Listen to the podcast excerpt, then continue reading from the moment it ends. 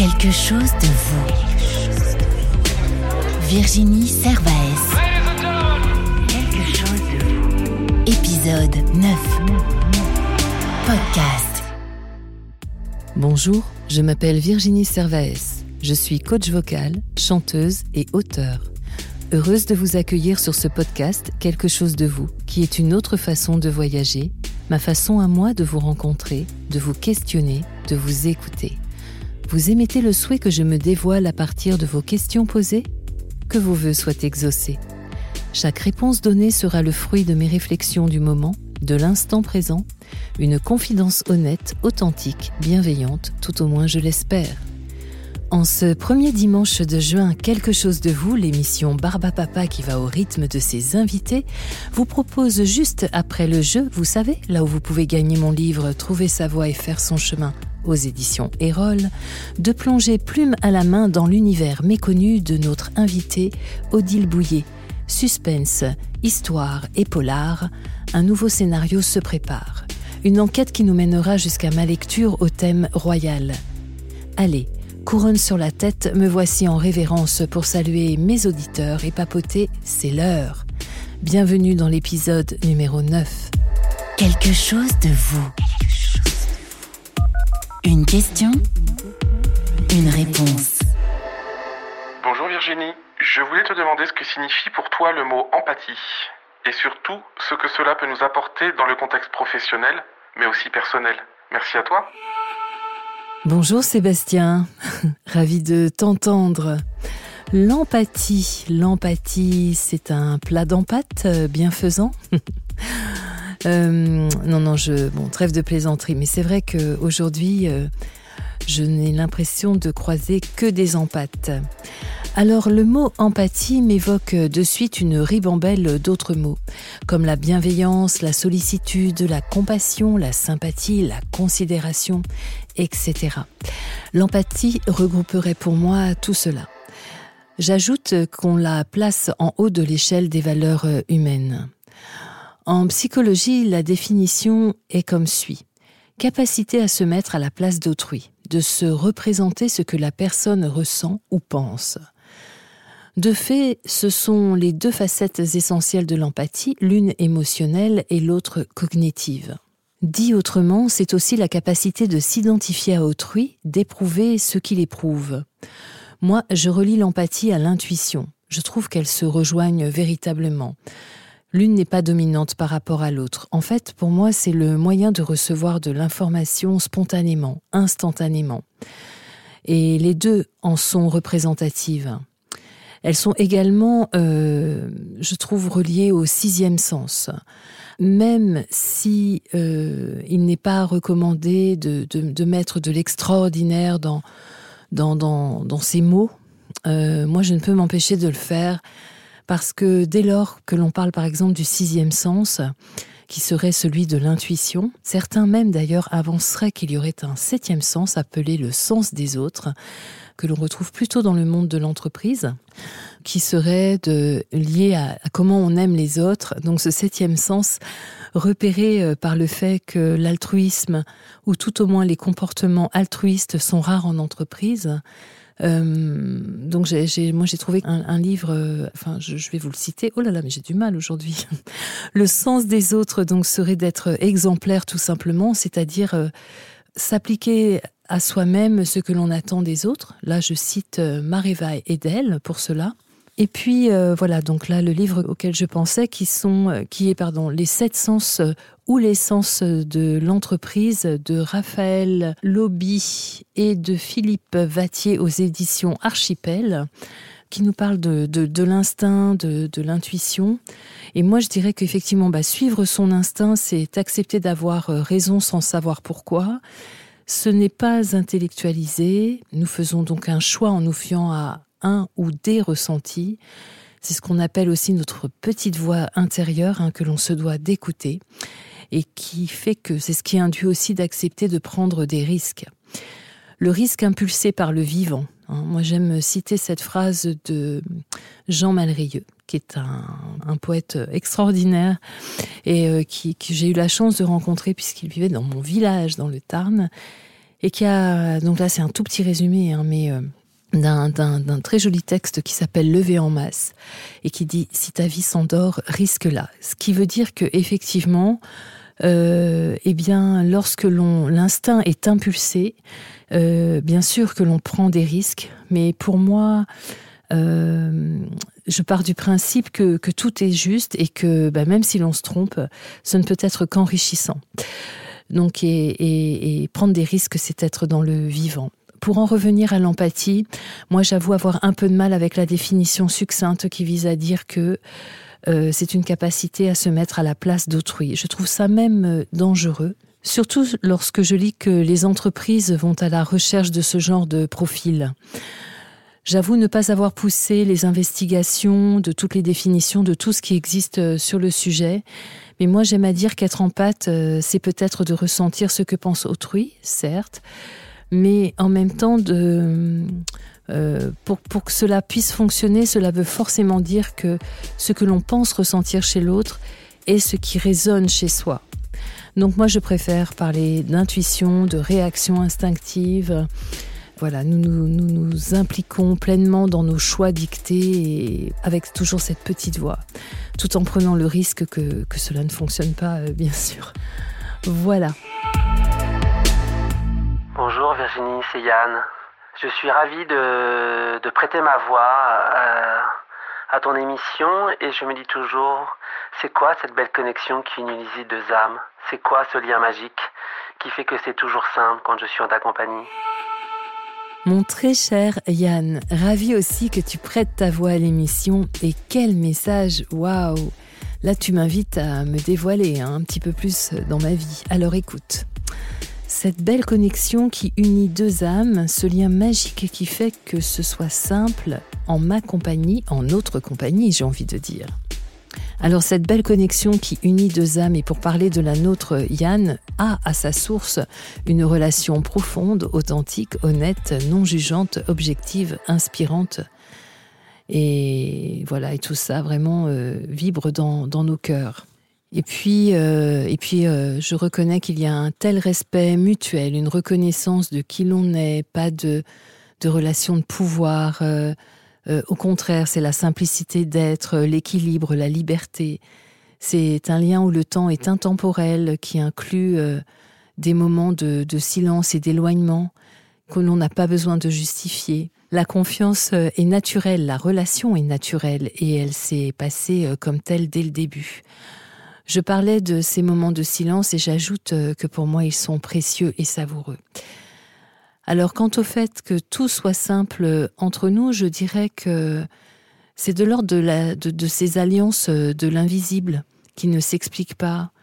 Comment dire, dans la symbolique, euh, pour moi, c'est, enfin, dans la symbolique du cercle qui les représente, moi j'y vois la force de l'union constamment renouvelée dans l'énergie universelle de la vie.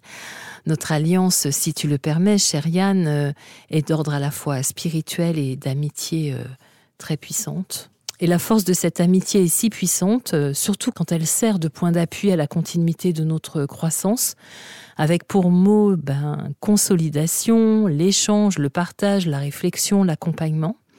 Et puis elle est aussi d'ordre spirituel. Hein. il y a entre nous un accord divin manifesté concrètement dans nos vies, je dirais. Là, je m'embarque complètement. C'est un symbole euh, lumineux, spécial, euh, sacré de sagesse éternelle, Yann. Mais ça, tu le sais.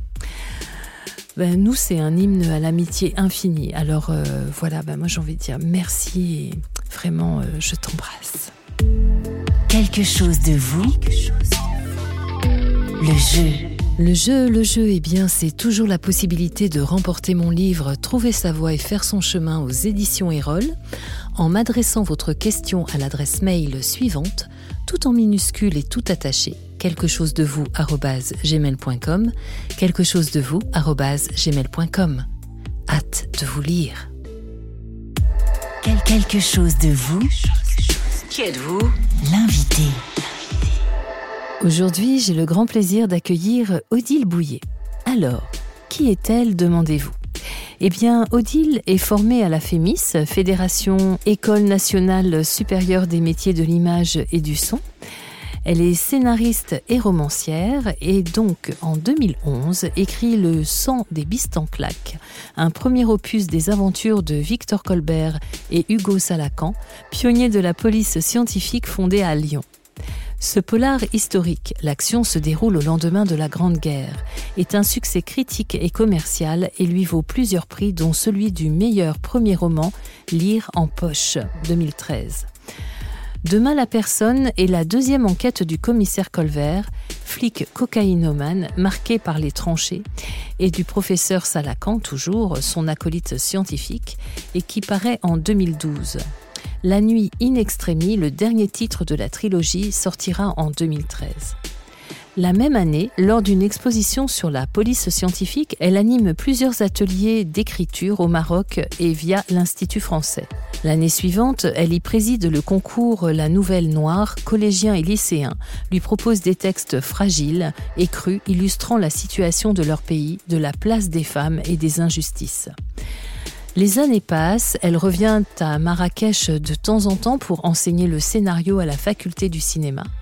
Puis à la demande du chef étoilé Thierry Marx, elle partage la passion des polars et le souci de la transmission. Ils écrivent ensemble On ne meurt pas la bouche pleine un roman policier dont l'intrigue se déroule de nos jours entre Paris et Tokyo, et dans lequel elle met en scène la délectable vengeance d'une femme grâce à la gastronomie moléculaire. Son dernier roman, Le Bazar de la Charité, est librement adapté de la série éponyme TF1 Netflix. Avec son écriture sensible et précise, résolument moderne et drôle, Odile Bouillet signe une peinture sociale et acerbe de la fin du XIXe siècle. Elle fait plus que jamais la part belle aux personnages féminins qui, pour se libérer d'un monde d'hommes bruts, bravent les interdits. La plume d'Odile Bouillet n'a pas son pareil pour saisir les petites histoires qui font la grande. En plus de tout cela, elle travaille aussi pour la télévision. J'ajoute qu'Odile est de ces femmes magiciennes des mots, qu'elle sait associer afin qu'ils puissent, en des phrases bien ficelées, atteindre notre imaginaire et le réveiller. Ses scénarios, tout comme ses romans, nous promènent de décors passés au présent. Bien au-delà d'être fictifs, ces personnages aux droits les plus démunis prennent voix et vie à chaque chapitre. Si vous êtes un tantinet attentif, entre les lignes, vous saurez la découvrir. Odile est de ces reines qui se moquent du pouvoir. Au fil de ses avancées, disposant de plus en plus de la matière, de l'espace et du temps, elle s'élève au-dessus de la bêtise humaine. À chacun de ses pas, elle s'élève et démontre la force cachée qui l'anime. Son expression se révèle à chacun de ses mouvements et dans la lumière. Allez, que les plumes et encriers suspendent leur activité, car pour l'heure, il est temps d'échanger avec vous, Odile Bouillet. Bonjour. Bonjour Virginie. Alors, chère Odile, vous qui écrivez des scénarios, des polars en ces temps de déconfinement, que nous dit votre voix de vous? Qu'a-t-elle envie d'exprimer dans l'instant? Votre météo, en quelque sorte. Je suis une éternelle circonspecte, euh, intranquille. Donc je reste euh, dubitative. J'observe, je ne partage pas toujours euh, ce besoin effréné qu'a l'homme de se sentir immortel, de vouloir attendre le risque zéro pour se remettre à vivre. Pour moi, la vie est un risque et la vie est fragile. Donc je suis en météo observatrice. Pour moi, la, la vie est un risque à tenter. La vraie vie, pour moi, ce sont les personnages de fiction. Et pas uniquement ceux que j'écris, mais ceux que je lis et que je vois, que j'admire sur grand écran également. En fait, euh, quand j'y pense, moi, euh, j'ai grandi avec les livres. Ils ont été ma connaissance du monde avant d'entrer dans le monde. Vous savez, Virginie, j'ai eu une enfance solitaire. J'étais la cadette au milieu de deux garçons et j'étais la cadette des soucis de mes parents. Mais c'est une autre histoire. En tout cas, ce sont les amis, les amis imaginaires que j'avais dans ma tête ou les amis, tous ces personnages des livres que je lisais. Ce sont eux qui m'ont appris les voyages, la peur, l'amitié, l'amour et même la mort, en fin de compte. Je, crois qu'il y a une dimension de la connaissance du monde qui ne peut passer que par les mots. Non mais bien sûr, c'est pas exclusif. On a besoin d'autre chose aussi. Le cinéma, la musique, la peinture, tout ça nous apprend des choses. Mais quand même, les mots et la littérature en particulier, ce sont eux qui nous permettent d'accéder à ce qui fait à la fois le mystère et la profonde poésie de la condition humaine, de la vie, c'est-à-dire le gris, la complexité, l'ambigu, le fait que deux choses contradictoires peuvent cohabiter ensemble. Avant l'écriture, c'est d'abord la lecture, puis le cinéma qui m'ont sauvé. Les personnages des, des, films ou des livres, ils me comprenaient. Je les, je les saisissais et, et, eux, ils étaient avec moi et j'étais avec eux. Alors en ces temps de déconfinement, je passe beaucoup d'heures avec, euh, avec mes, mes, personnages, mes amis imaginaires, comme je l'ai fait d'ailleurs euh, pendant le confinement. Ah, justement. Merci de nous avoir présenté vos amis de votre monde imaginaire. Mais alors avec eux, qu'observez-vous du monde extérieur et quelle résonance et écho à votre monde intérieur? Pas grand-chose en réalité. J'attends surtout la réouverture des terrasses. C'est mon poste d'observation favori. Et puis, la vie d'auteur, c'est un peu un confinement perpétuel, en tout cas un confinement nécessaire. Euh, J'ai appris à me préserver du monde extérieur, prendre du recul pour, euh, pour mieux l'observer. En ce moment, j'écris. J'écris en plus une comédie, donc j'essaye de m'amuser de cette situation euh, inédite et nouvelle. Alors voilà, voilà comment le monde extérieur euh, d'aujourd'hui euh, résonne et fait écho à mon monde intérieur. Vous savez, Virginie, j'étais une enfant maladivement timide. Alors heureusement qu'il y avait les livres, heureusement qu'il y avait les films et leurs personnages. Ils m'ont aidé. Il y a une proximité et une intimité avec les personnages de fiction qui n'est pas possible dans la vraie vie. En tout cas, moi, je ne les ai jamais connus. La lecture et le cinéma enrichissent les consciences et l'être humain. Alors voilà, le calme et l'imagination. Ça m'a bien aidé pendant, pendant toute cette période de confinement et ça continue à, à porter mes journées de déconfinement. Vous savez tout de mon monde intérieur, Virginie. Je ne sais pas si je sais tout, Odile. Ce que je comprends, c'est qu'en vous rendant visite, vous êtes en charmante compagnie avec tous ces personnages. Ce qui m'amène à vous demander ce qui vous a donné l'envie d'exercer le métier de scénariste, car ce n'est vraiment pas commun. Et par la suite, non moins commun, d'écrire des romans, des polars historiques. C'est toute une salade de bruit. Le bruit des salles de cinéma, où j'allais, enfant, avec mon père. Nous n'avions pas la télé à la maison. Le bruit des pages d'un livre qu'on tourne. Le bruit du stylo à plume sur le papier. Le bruit des théâtres, des planches de théâtre que j'ai pratiquées, l'étude des textes. Donc l'envie d'écrire, c'est quand même au départ euh, les personnages euh, des livres et des films que j'ai pu euh, lire et voir. Il y a une phrase d'Alberto Manguel, je vais vous la dire. La biologie nous dit que nous descendons des créatures de chair et de sang. Nous avons la conscience intime d'être les filles et les filles des fantômes d'encre et de papier. Ces fantômes nous apprennent les choses de la vie. Voilà. Alberto Manguel, pour lui, les personnages, ce sont les fantômes qui nous apprennent euh, des choses de la vie, des fantômes euh, d'encre et de papier. Je voulais vous dire cette phrase, Virginie, parce qu'elle me parle beaucoup. Comme je vous l'ai expliqué tout à l'heure, je, je vis avec eux, ces fantômes euh, d'encre et de papier.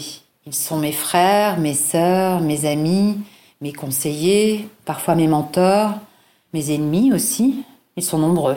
En découvrant votre chemin, je m'aperçois qu'en plus d'être peuplé, il est parsemé de saveurs, de couleurs et d'odeurs. J'en veux pour preuve cette collaboration avec le chef étoilé Thierry Marx. D'ailleurs, à ce propos, cuisinez-vous? J'ai beaucoup cuisiné, comme toute mère de famille qui se respecte. Aujourd'hui, je vis seule et euh, j'en profite pour me contenter de, ne pas trop cuisiner. Je n'ai pas beaucoup le temps. Et puis, je dois dire que J'aime cuisiner pour des amis, pour, euh, pour partager un repas avec des gens que j'aime. Mais cuisiner pour moi toute seule, c'est plus compliqué. Même si c'est vrai, le confinement m'a permis de, renouer de, avec euh, certains plats. Saveur, odeur, disais-je. Marrakech, vos allers-retours, vous pouvez nous en dire un petit peu plus? Marrakech, c'est pour moi la transmission. Transmettre à des élèves euh, défavorisée parce que ce qui m'intéressait, c'était justement de, de, donner des cours euh, et d'aider des jeunes euh, de la faculté de cinéma de Marrakech à mettre des mots sur les images qu'ils ont dans leur tête. Pour moi, c'est important. Ça me permet de garder un pied dans le, dans le réel. Où aimeriez-vous poser vos valises? Déposer mes valises. Une maison dans le sud, du soleil, du calme et la montagne. Quel autre duo aimeriez-vous former? Je pense à un duo vocal. Oui, Virginie. J'adore chanter. Je chante toute seule chez moi. Et je, je fantasme parfois de me dire euh, Ah, j'aimerais tellement, euh, sur cette chanson, euh, moi aussi, faire partie des chœurs, par exemple. On a le droit de rêver, Virginie. Place au rêve. Vous avez bien raison. Vous défendez à votre manière les enfants et les femmes, et ce chaque fois qu'il vous est offert de donner de la plume. Et si aujourd'hui vous donniez de la voix, que diriez-vous à l'instant sur ces sujets? Je dirais le dépit, l'indignation et la colère, mais une colère constructive, bien sûr, Virginie. Ce n'est pas nouveau, les, plus fragiles sont toujours en première ligne, lors des guerres, des crises. Forcément, trois jours après le début du confinement, un premier enfant a été tué massacré par son père en Seine-Saint-Denis. Le tribunal pour enfants de Bobigny est saturé.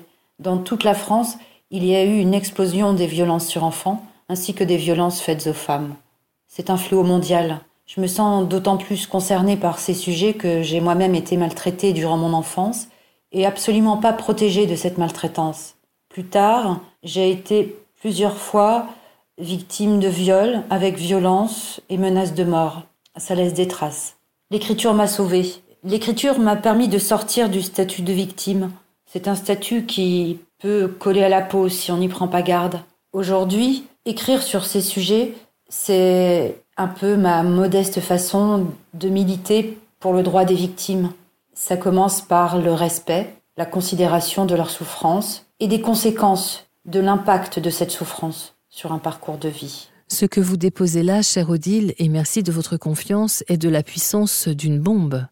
J'entends votre rage sourde à une actualité sordide du manque en plus de moyens mis en œuvre pour éradiquer ce fléau de violence. Cependant, je me permets de rebondir sur le statut de victime qui, comme vous l'évoquez, peut être piégeux. Autrement dit, et ce n'est que ma réflexion, le statut de victime, le reconnaître en tout cas, pour moi, est le seul moyen d'expression. Il est une voix que, que déjà on, on, bien souvent on tente de museler. Donc de fait, euh, n'est-il pas nécessaire de le reconnaître pour pouvoir dans un deuxième temps s'en défaire et enfin avancer librement? Oui Virginie, absolument.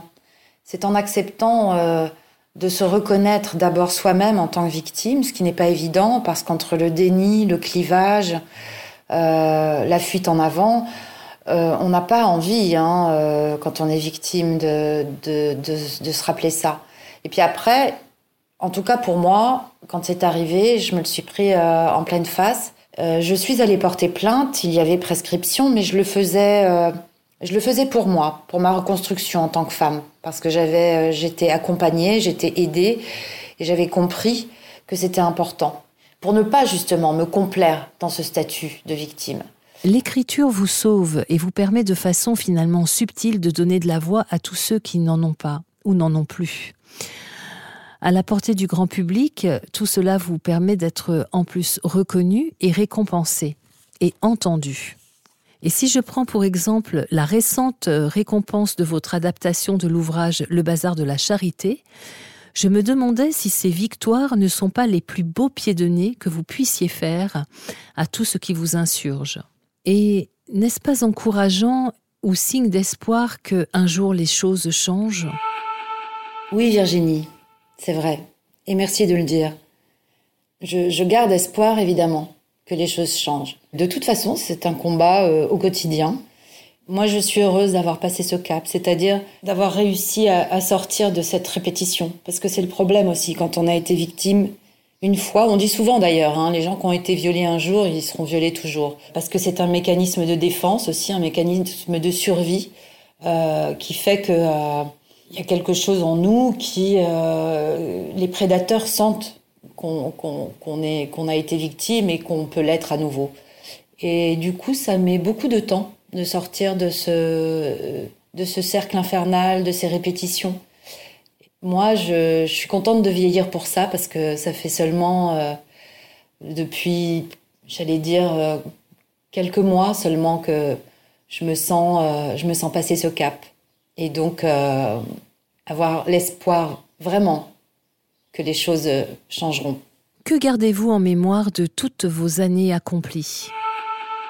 Je garde en mémoire la persévérance. Je me souviens de Marie-Geneviève Ripaud, ma professeure de scénario à la FEMIS, avec laquelle je suis par la suite restée amie. Nous nous écrivions, nous nous retrouvions aussi parfois dans Paris, nous déjeunions ensemble, ou nous dînions. Nous parlions de l'écriture, du travail de scénariste, du découragement qui envahit parfois, de la persévérance que ce métier exige. Je garde en mémoire un vieil ami de 93 ans. Un jour, il m'a dit Odile, il faut s'entourer de gens gentils. Et aussi, il faut te fabriquer des beaux souvenirs. Alors je garde en mémoire de me fabriquer des beaux souvenirs. Je garde en mémoire un long trekking au Népal, l'expérience de l'altitude, du froid, du manque d'oxygène et des étoiles tenaces. Je garde en mémoire une randonnée dans le Mercantour, mes nuits dans un hamac à Zanzibar, et surtout, je garde en mémoire de vivre le présent, totalement. Ah là là, oui, vivre au présent. Qu'est-ce qui vous inspire dans la vie? Voir le soleil qui se lève au bout de la rue de l'Ambre, ça, ça m'inspire. Un dîner entre amis à rire aux éclats, ou pas. La Méditerranée, la musique, le piano en particulier. Mais j'ai toujours trouvé une très grande inspiration dans la photo, la photo de rue, qui montre les gens tels qu'ils sont à un instant T. Il y a un phénomène d'écrasement du temps. Il y a quelque chose de très métaphysique en fait pour moi dans la photo. C'est comme un haïku. C'est la façon la plus plate, la plus courte, la plus carrée, la plus restreinte aussi, de raconter une histoire immense, la plus fulgurante aussi. Chère Odile, quelle femme êtes-vous en 2020 Eh bien, en 2020, je dirais que je me sens bien entourée et c'est pas facile d'arriver à l'être. Et puis je suis aussi une femme déterminée, déterminée à écrire et déterminée à fabriquer des beaux souvenirs. Vous savez tout, Virginie. Quel sera votre prochain scénario de vie ou tout au moins votre petit pas d'après? C'est marrant parce que j'ai entendu quel sera votre prochain scénario. Et euh, mon prochain scénario, c'est une comédie légère. Et ça me fait beaucoup de bien parce que ça fait des années que je n'écris que du polar. C'est passionnant. Mais là, ça me fait beaucoup de bien de sortir de ma zone de confort. C'est peut-être ça, en fait, euh, mon prochain scénario de vie. C'est continuer à sortir de, de mes zones de confort. Parce que sinon, j'ai beaucoup de mal à me projeter. Je, je, projette déjà la vie de tous mes personnages que j'écris. Alors, euh, c'est compliqué. Mon petit pas d'après, Virginie, un pas de danse, il n'y a pas mieux pour se remettre en mouvement. Un petit pas de danse avec grand plaisir, Odile, et pour cela, je vous propose de vous mettre en relation avec Ruben Molina, l'invité que nous avions reçu la semaine dernière. Il est bientôt l'heure de nous quitter, mais avant, Odile, pourriez-vous nous lire un petit quelque chose de vous? Avec plaisir, Virginie. Je vais vous lire euh, quelques lignes d'un livre qui s'intitule 8 km de Bruno Mazzi c'est formidable. C'est le premier livre euh, que j'ai lu confiné et c'est inspiré d'un fait divers. Et c'est très intéressant sur, euh, sur la mémoire collective et sur l'oubli collectif, forcément, euh, d'une société et de ses faits divers. Il y a toujours des livres dans les histoires. Ils sont là pour les consigner, les raconter, mais aussi pour les mettre en route par dérivation. Les histoires circulent d'un livre à l'autre quels qu'en soient les auteurs. Certains auteurs racontent tous la même histoire, mais sous des formes différentes ou à des moments distincts. Les sujets sont inépuisables. Les malheurs sont tels et les tristesses si profondes qu'aucun livre ne pourra à lui seul les combler. Il faut la sueur de tous les écrivains pour nous permettre d'aller un peu mieux. Il y a toujours des livres au début des livres.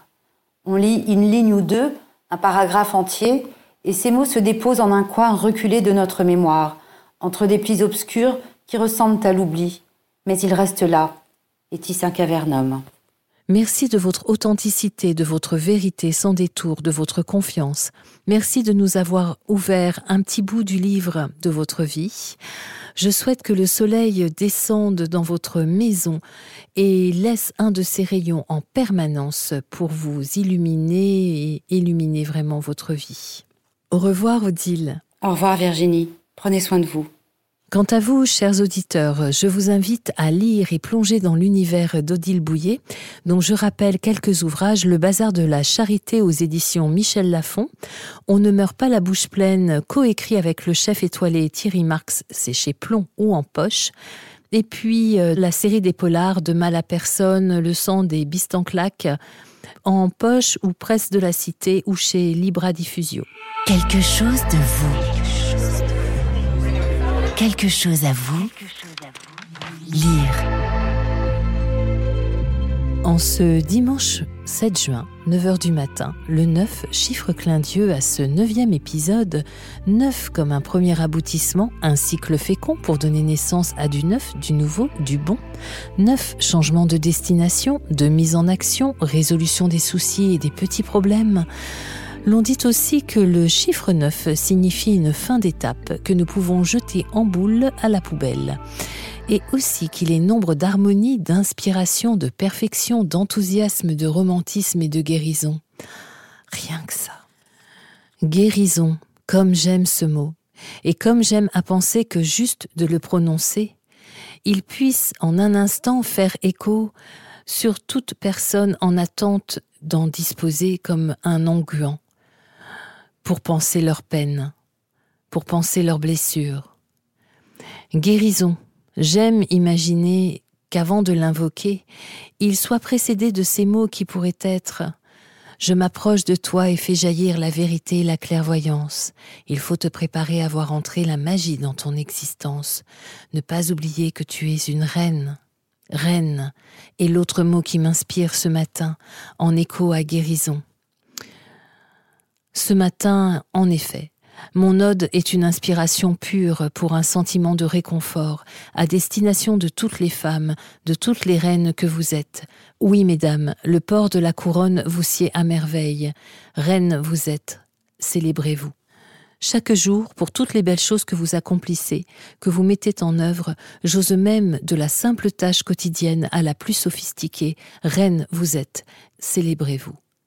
À vous, qui morflez, qui subissez, qui recevez de la cogne de rageux. Je ne sais comment vous aider à relever la tête, à ce que vous puissiez nous faire signe que l'on puisse vous aider. Mais en tout cas, je vous envoie le maximum de guérison. Guérison pour vous protéger, vous porter secours, certes c'est bien maigrelet. Les ressources lumineuses et votre essence originelle cachée au plus profond de vous vont jaillir, j'en suis sûre, pour que vous ayez la force. Reine vous êtes. Guérison est un mot de paix, d'espoir, d'inspiration et de transformation, un don de la vie, une transition. Reine vous êtes. Célébrez-vous. Maternelle, spirituelle, cosmique, guerrière, active, anima. Reine vous êtes. Magnétique. À vous les forces d'abandon et d'acceptation, les forces d'adaptation, la communication, la transmission, la transmutation et la protection. Reine vous êtes, à vos couronnes, à vos baguettes de fée, à vos désirs enchantés. Reine vous êtes et de toute beauté. Quelque chose de vous s'incline en une révérence, un royal mouvement pour laisser place avant son retour à des jours heureux et ensoleillés. Prenez soin de vous et souriez, cela vous va si bien. Quelque chose de vous. Podcast.